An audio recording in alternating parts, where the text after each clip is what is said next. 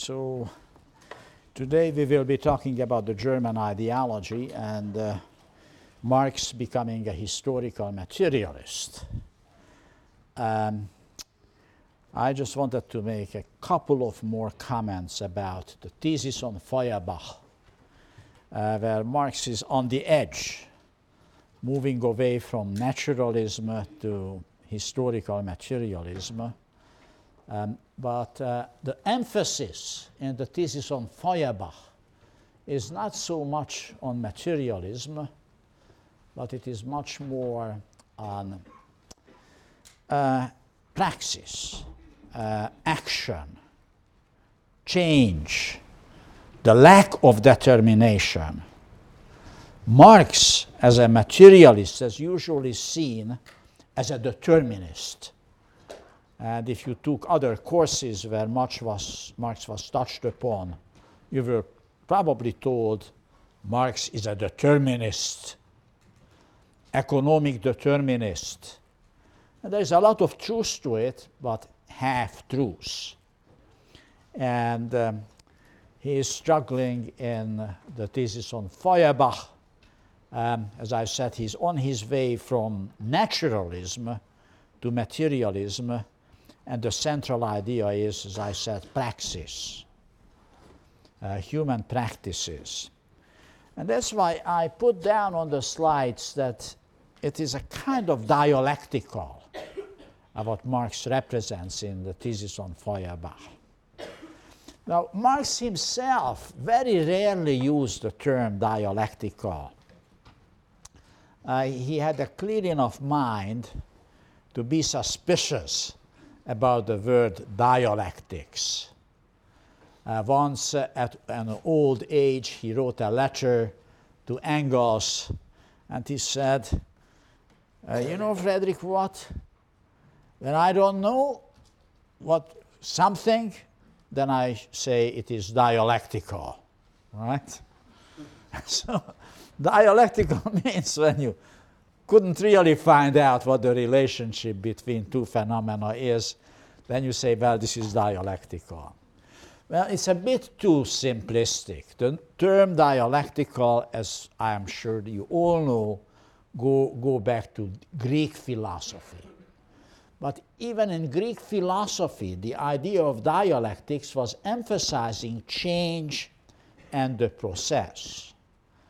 A famous Greek philosopher once said, and that tries to capture the essence of dialectics you cannot step in the same river twice. Because if you step in the river, five minutes later, it is not quite the same river because the water is gone. This is a different water, right? So the dialectics means that the world is in flux, is in change. That's, I think, one important idea of dialectics.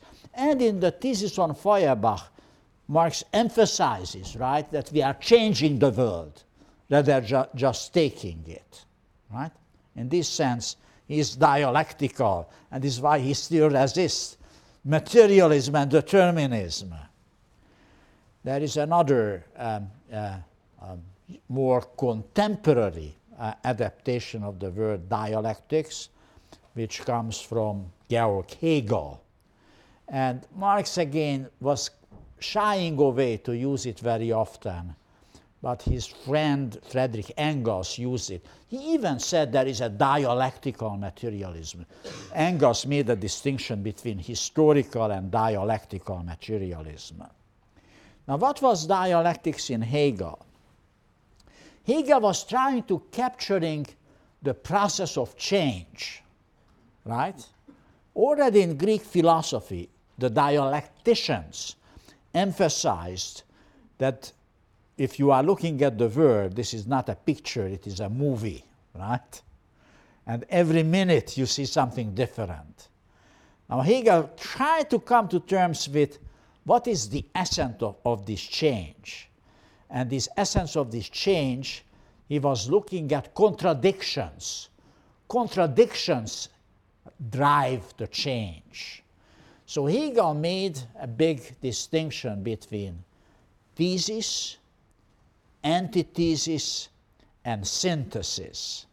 So the change what dialectics captures normally in social life it starts with a thesis, right, and actual conditions, an antithesis, which is the negation of the situation, and then it leads to a synthesis, which is the negation of the negation, right? In some ways, the original condition is reconstituted, but in a different way. As Hegel put it, preserving it by abolishing it, right? That's the uh, Hegelian insight. What actually was uh, this kind of logic was uh, attractive to Marx and the Marxists. Anyway, so this is dialectical. And Marx, from dialectical, from the philosophy of praxis, where praxis is the crucial, eventually moves towards a more clearly deterministic, positivistic social science, in which you have a very clear idea what is the key cause and the consequences, right? Uh, doing very much what positivist social science is doing today, identifying the dependent variable and independent variable to come up with a hypothesis how the dependent variable will cause variation uh, in the independent variable will cause variation in the dependent variable and then to describe it. That is very much the mature Marx. And because Marx was moving into uh, today we will call it normal science. He becomes a real scientist. He was becoming so much of a scientist that at one point he began to uh, doubt there is much sense to make a distinction between social sciences and sciences. He himself began to see himself as the Darwin of social sciences. He was so much attracted with scientific reasoning, the late Marx, the second Marx we will start talking about, that he actually for a while considered to dedicate the book Capital to Charles Darwin because he saw himself as doing for human history what Marx did to the evolution of the species he wanted to do an evolution of human societies. Now, luckily for Marx, he did not do that, right? He did not become a social Darwinist, right? He resisted the temptation, but he was tempted. Okay, I just want to go back very briefly to um, uh, two theses on Feuerbach because they are very important, right? And this is the idea, right? He's now criticizing, right, Feuerbach. And the problem with Feuerbach, he said, that Feuerbach and other people who were materialists before him, right, they thought that there are things outside there, objective things, which are outside of the subject, which creates a knowledge about this object. He called that Gegenstand, object. And the knowledge is nothing else but a reflection in human mind of the object outside there. This is a very typical theory of truth, right? Uh, very widely shared today, and probably a theory of truth but many of you in this room share, right? When is your knowledge accurate? You think about your mind as a mirror. If the image of the object or the objective world outside is accurately reflected in the mirror of your mind, then you got it, right? So, what we try to do is to have the most perfect mirror in our mind and capture the objective reality as precisely and as much in detail as possible. Well, Marx says this is simply uh, uh, ref, uh, uh, uh, you know, reflection, and we should go beyond that, right? He said, what is good about what Feuerbach did, or what is good, what, for, for instance, what Montesquieu did, these were the two people we discussed so far who were clearly, you know, um, materialists. So I mean, Hobbes was pretty much a materialist as well, right? Believing that this is sort of biological conditions which drive us and makes us what we are. So they all started from sensuousness, right? That we, the reality is something what we can get at through our senses, right? We smell it, we touch it, we see it. And unless we touch it, we see it, we smell it, we doubt whether it exists, right? Uh, that's the difference, right, between materialist and idealist. Ideas you don't get through your senses, right? Uh, you get it through your mind. But he said, this is this materialism is sensuous only in the sense of contemplation. The object is outside of the subject, and you get a grasp of it through your senses. And he said, Well, but what I am suggesting in my new approach is sensuous, all right, but a sensuous human activity, an activity as such. I mentioned very briefly that this uh, last lecture, let me just make, come back to this point again. This is what Jürgen Habermas, uh, the uh, arguably the greatest philosopher of the 20th century.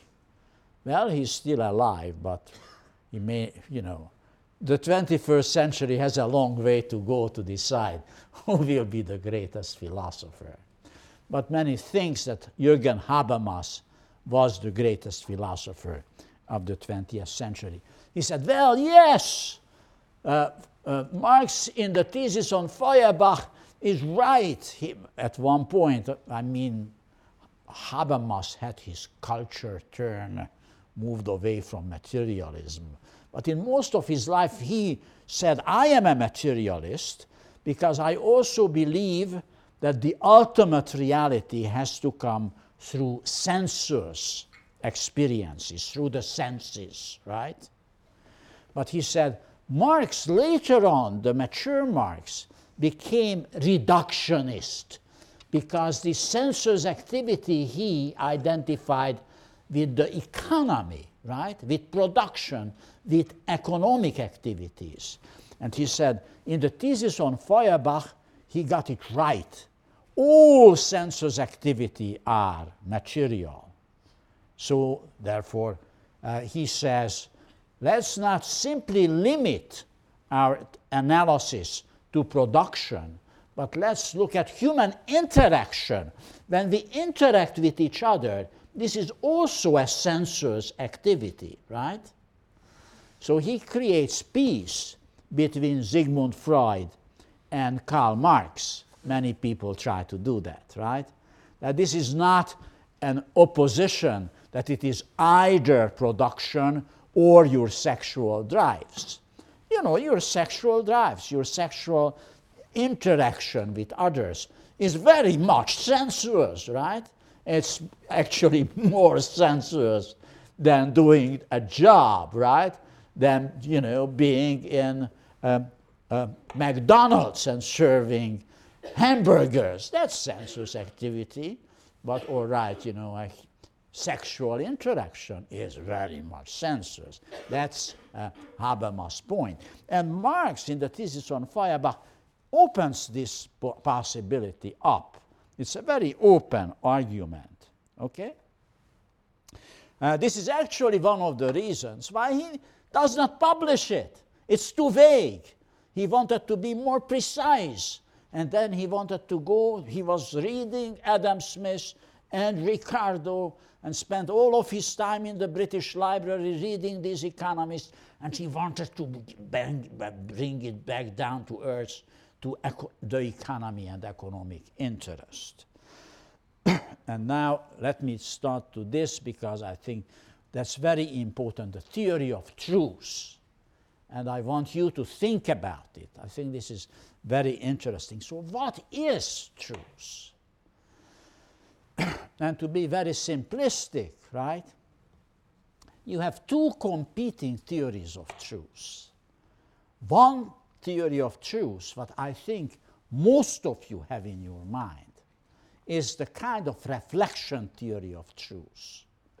That our mind is a mirror, more accurately, it reflects the objective reality out there uh, more true. The knowledge what we have in our mind is. And Marx in the thesis on Feuerbach says, not so. The truth is a practical question. The problem with the reflection theory of truth is that it is positivist and it is alienated. I throw in another word coined by a major Marxist philosopher of the 20th century, Georg Lukács. He called it this is reified consciousness reified. You know, Lukács was writing in German. And in German, he used the term Verdinglichung. Ding means a thing. I think reification is a very good translation. Only those of us who speak English but do not speak Latin don't necessarily quite get it, right? Rei in Latin means the thing. Reification is the process in which we turn stuff, what is, what is not a thing, into an objective thing.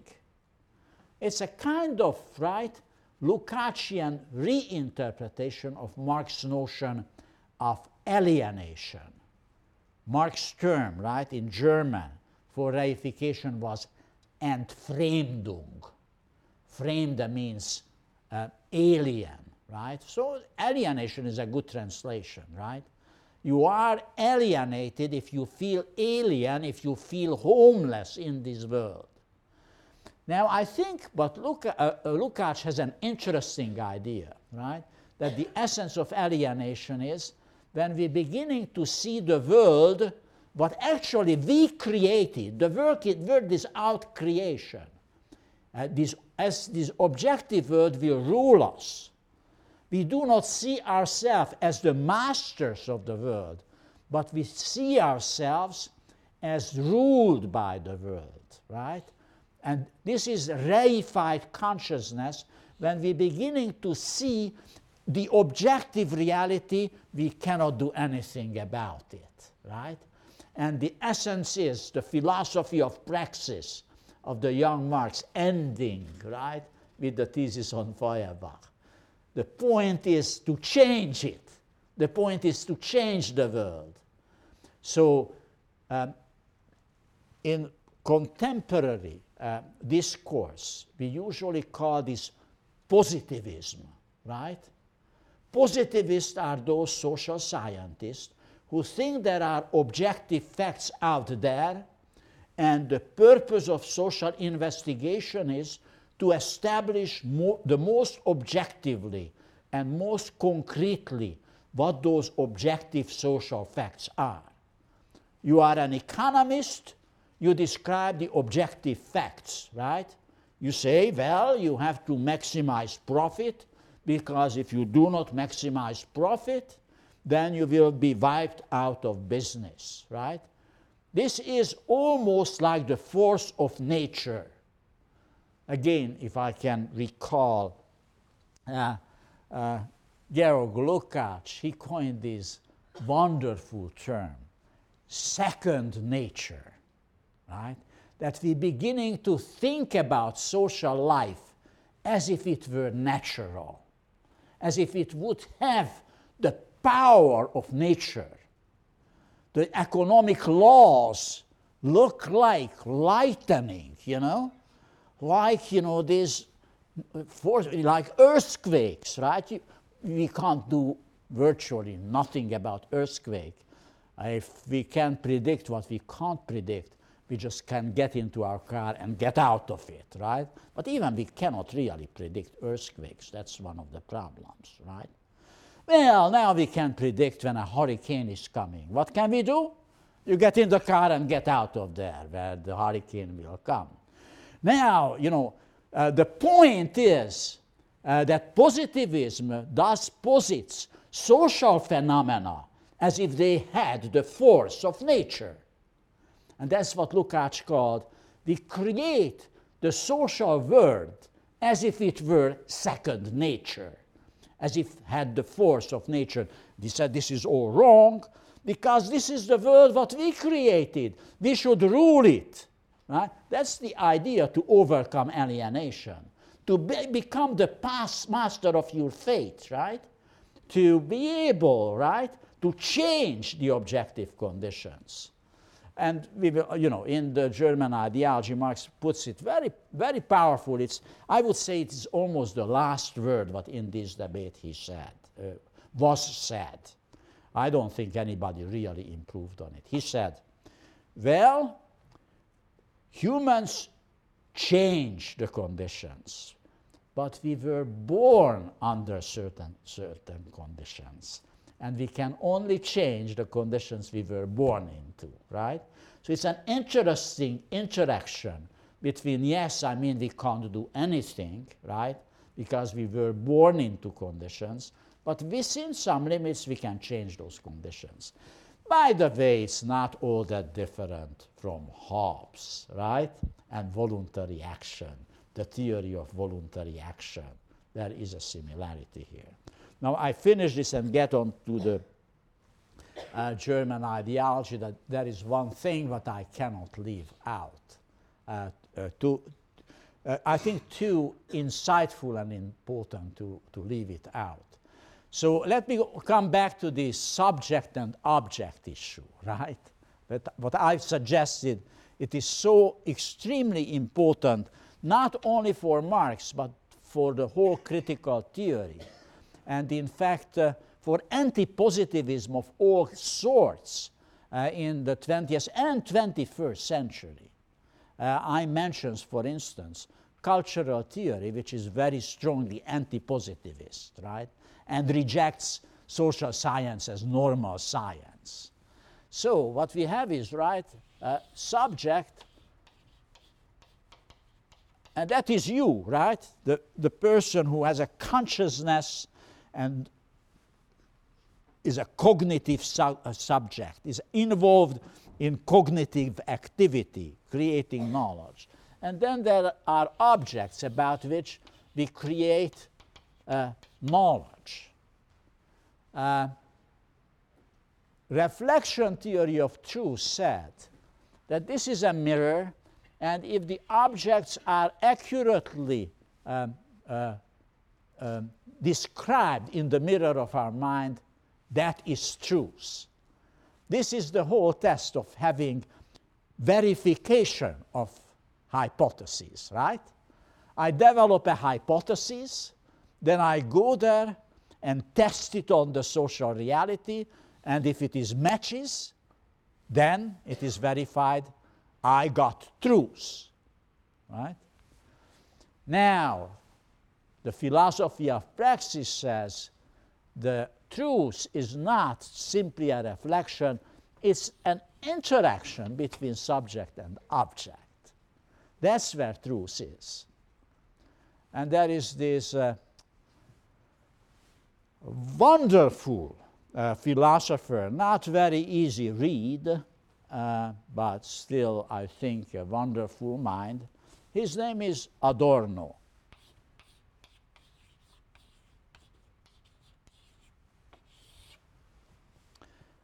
Adorno belonged to the Frankfurt School and was active mainly in the 1940s and 60s, 30s and 60s.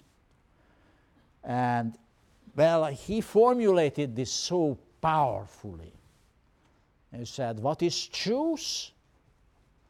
He said, The truth is the force field between subject and object, right? Not simply a reflection of the object, but it is between the tension of subject and object, right? I think this is beautifully done, right? It is in the force field of subject and object.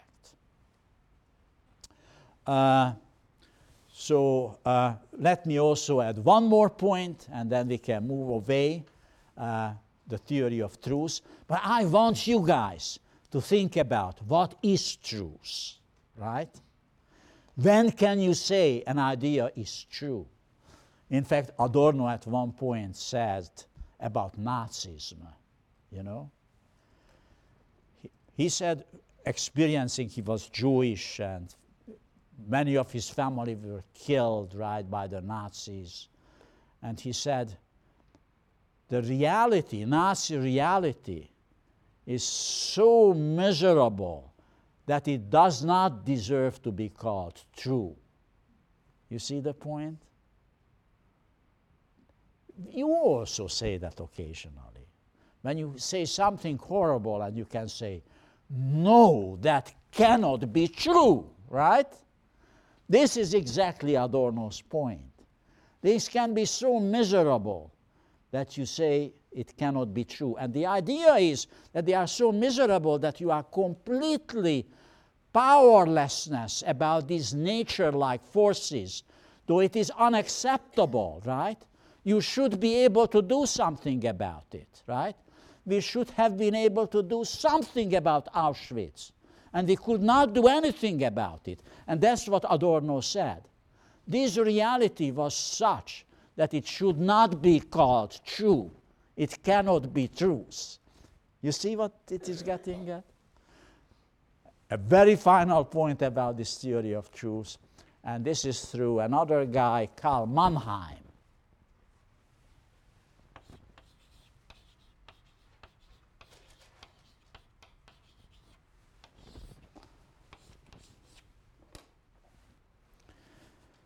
This is very much along this line. He was very much not a Marxist. He was a conservative philosopher. Uh, his major work was done in England. Um, uh, and Mannheim uh, once said, The truth is not being, the truth is becoming. Bingo. Right? Wonderfully put, right? The truth is not simply that you describe how things are. You really know what the truth is when you know what it can be and what you can do about it. The real purpose of cognition is, is not simply to describe the world, but to change it, right? To make it a better world. That's when you have real truth, when you know how to make the world better, right? So the truth is not being, but becoming. And that's the philosophy of praxis. But I think that's where Marx is um, in uh, uh, uh, writing the um, thesis on Feuerbach, and that's what he is moving away from when he uh, beginning to write the German ideology. Uh, what is he writing together with Friedrich Engels? Uh, and now you see, he has to abandon, he, he cannot publish uh, the, bo- the thesis on Feuerbach because it is too voluntaristic, right? He abandoned the Paris manuscript because it was fluffy, right? Nobody will believe me that the revolution will come because the proletariat is alienated. And then when he finished, I think these, I mean, not all 11 sentences are great, but some of those sentences are really great sentences. He wrote it down and he never published it because he said, well, this is too voluntaristic, right? I have to come up with a more with a theory which will prove people that the revolution will come, capitalism has to fall. It is not only a question whether we decide to change it or we don't have to change it, right? I have to come up with a theory which will prove that capitalism will have to fall, right? That's what puts him into the deterministic mode, he actually never becomes really deterministic. It's a, a, a, very simplistic reading of Marx. You know, after all, this guy is a theorist of the revolution. He thought that revolutionary ideas should be put into people's head. He, this idea did not think that ideas do not matter. If he would have believed ideas do not matter, he would not have spent, you know, all of his time, 8 in the morning, 9 uh, until 9 p.m. in the British Library and writing books, right? If ideas do not matter, why do you write down ideas? Because he believed that ideas will change the world, right? So he was never completely a deterministic. But in the nature of the work, he's moving towards economic determinism. And the reason is that now he wants to prove that capitalism, yes, it had great achievement.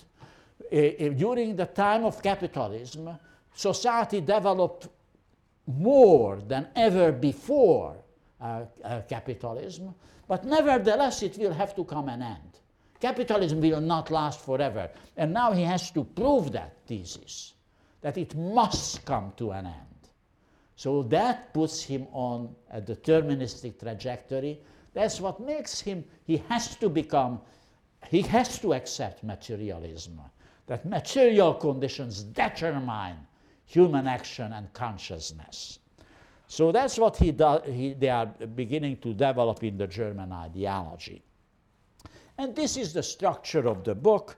The first chapter is a critique on Feuerbach uh, takes on from the thesis on Feuerbach, but tightens the argument and becomes strictly materialist and gets out of this voluntaristic element.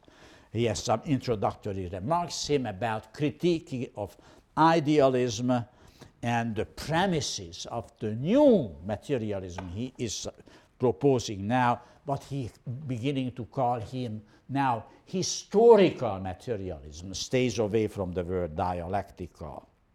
And then he develops, right, a materialist conception of history and historical development.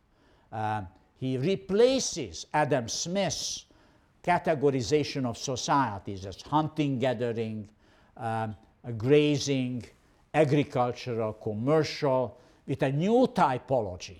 This new typology will be the typology of the modes of production. Uh, not in, in fact, in the German ideology, he stays pretty close to Adam Smith. I will point this out. And this is one of his problems. This is one of the reasons why the German ideology was also left unfinished and unpublished. Right? As, I, as I indicated, it was first published and not the complete text only in 1903, well after the death of Marx and Engels.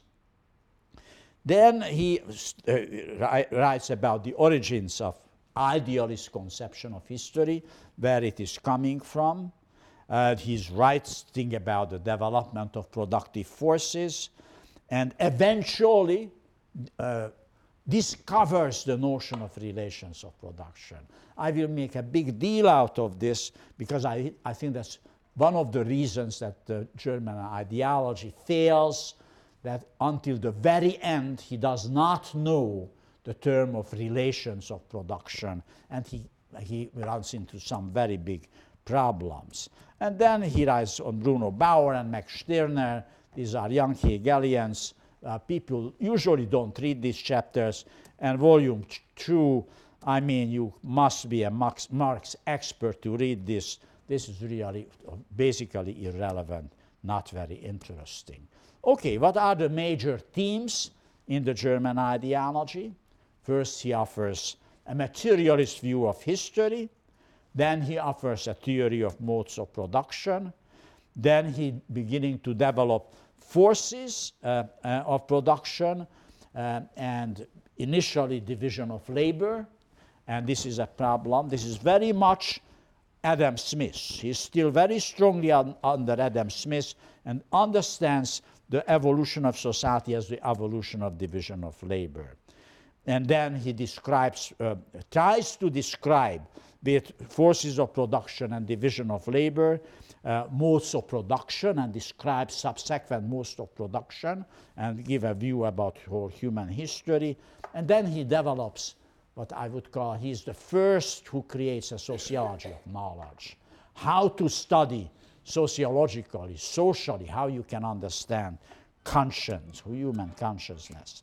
Okay, so the materialist view of history. And now here you can see Marx, the positivist social scientist speaking. And in Marx is the first of positivist social scientists, rigorous positivist scientists, and what he describes here will be subscribed and accepted most of the positivist types in your political science or sociology or economics or psychology departments, right?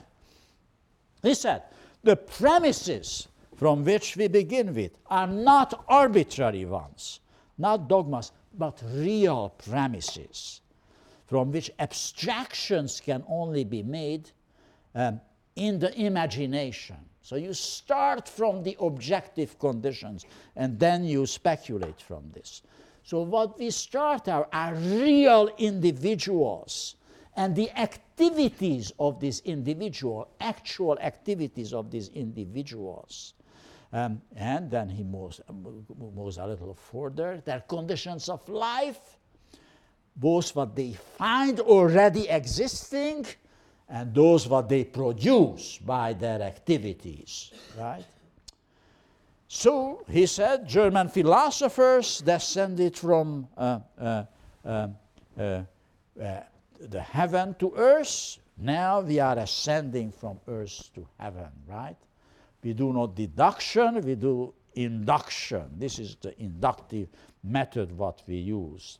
And if you are a positivist, you will love it. You see, this is real, serious science, right? Looking at facts. And then he said, well, ideas have no history, no development. Man developing the material conditions and their material intercourse uh, uh, uh, alter their thinking. So it is really our material existence which has a history, and ideas reflect those material conditions. And then he begins to develop the theory of modes of production. He said, well, man can distinguish from animals in different ways, but most important is that we produce, that we change the environment in a purposeful manner, right? That we have an image how to change this physical environment for us. And what actually matters is not simply what we produce, and this is a very important idea, but the mode of production, how we produce, how we engage each other, because this will change in history, sim not simply what we produce. This is a revolutionary idea. Again, this is completely new in Marx. Before in Marx, you went into a museum, and the museum was about great people, right?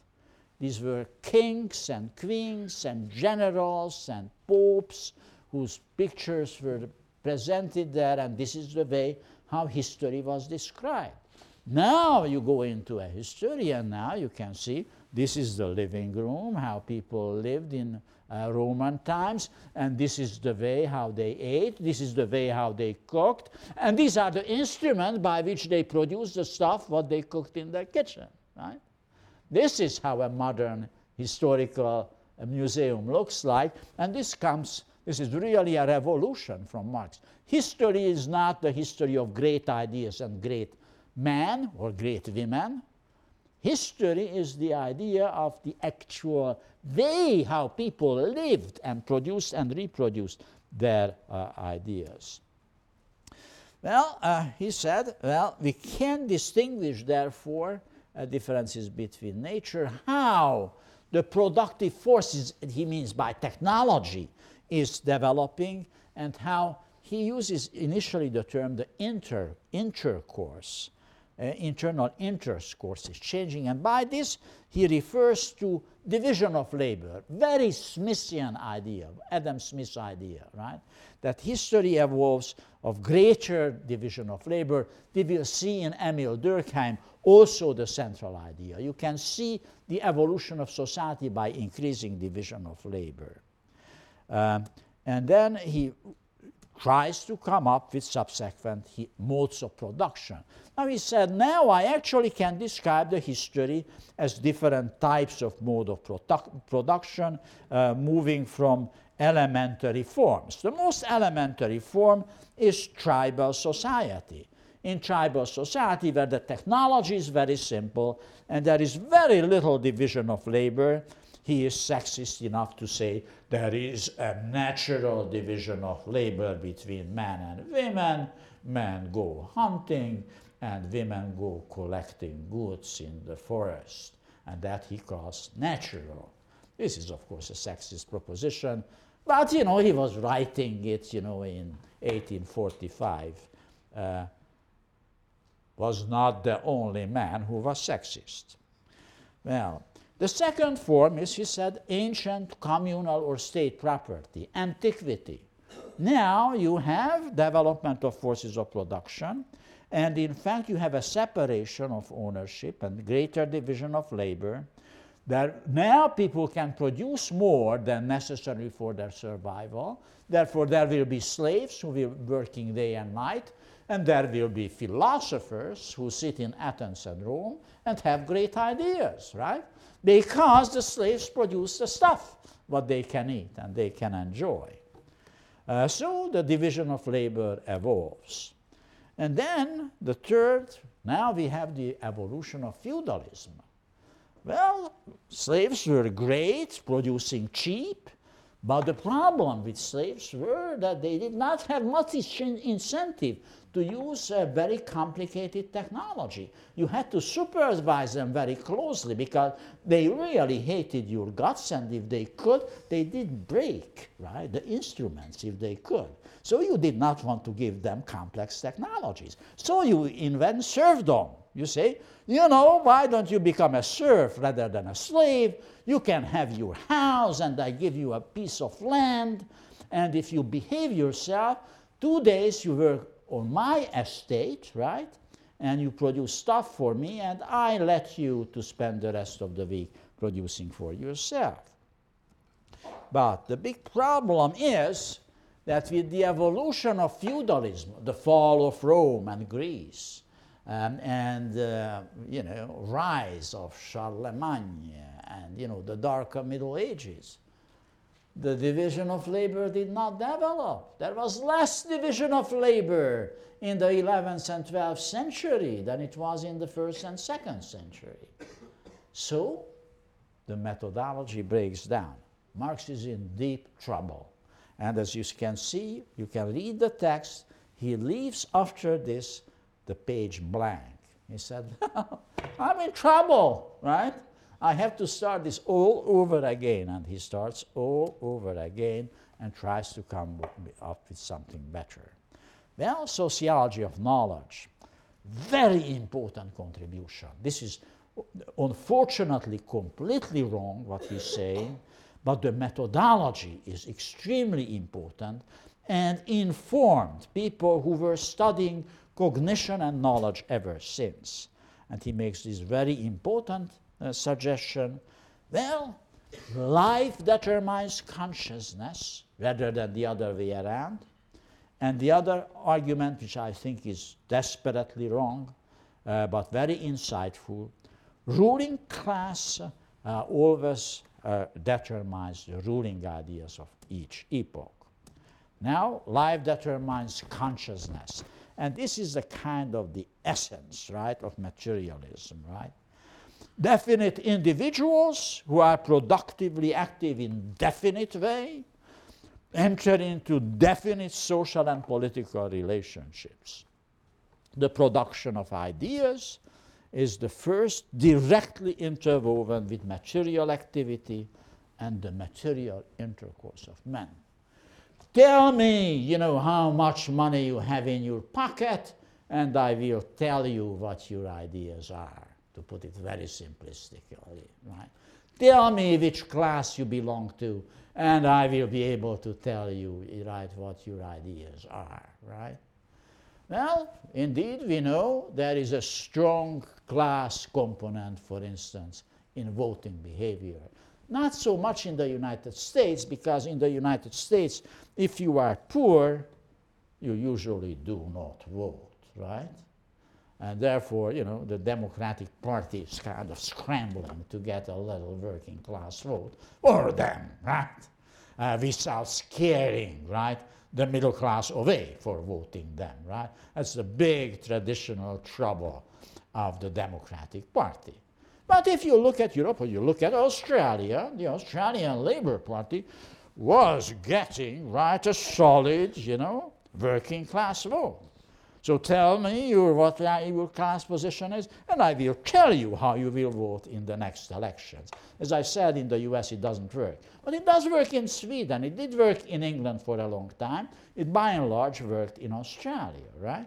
If you are, but to some extent even works in the United States. Well, there are some very rich people who are Democrats. But typically those guys who are very rich, don't they tend to be Republican, right? I think they probably do, right? So I mean that this is what Marx is like getting at, right? Tell me, you know, what your material interests are, and then I tell you what is on your mind. Reductionist, again we will read Sigmund Freud. He said, well, true, but this is not only economic interest. Tell me the history of your sex life and I tell you what is on your mind, right? uh, you know, it's an analogous argument, right? It is existence which determines consciousness, right? Both of them said, well, it's not tr- necessarily true that what is in your mind true, but I know where it is coming from, right? You're, you were in love with your mother, right? If you were a, a, man and you suppressed all your desire for your mother and that's where you have your these false ideas in your mind right? Or you were a girl you, you are a girl and you were a loving father. You could not fulfill this love. Suppress your desire and you have all these strange ideas. That, that's why you are neurotic right? And i can tell you right? That's the way how marx will argue it. Uh, sort of you know um, this is also reductionist by but that is a common, interesting idea. Who we are biologically, class wise, race wise, gender wise, that makes a difference. I see in the discussion sections. Very often, right, if we have a real hot topic, you know, uh, do you want to have universal health care, for instance? Well, there is usually a gender division in the class, right? Uh, sort of, you know, gender um, has an impact, right? Not speaking about if we are getting to affirmative action, right? Well, of course, we are in a liberal university. Few people dare to speak up against affirmative action. But, you know, among ma- white males, well, there is usually less articulation, right, to defend the idea of affirmative action. Women and minorities are more likely to defend it. Okay? So I, I, I know who you are. I know what your ideas will be, right? Your interest form your ideas. That's the idea. I think this is a very important idea, right? Put in a, a, a simplistic way. And that comes to the idea that the ruling class um, uh, is uh, uh, really producing the ruling ideas. Well, not quite true, but there is an element of truth to it, right? There is an ideological hegemony in the world. Okay, uh, that's about it for today. Thank you.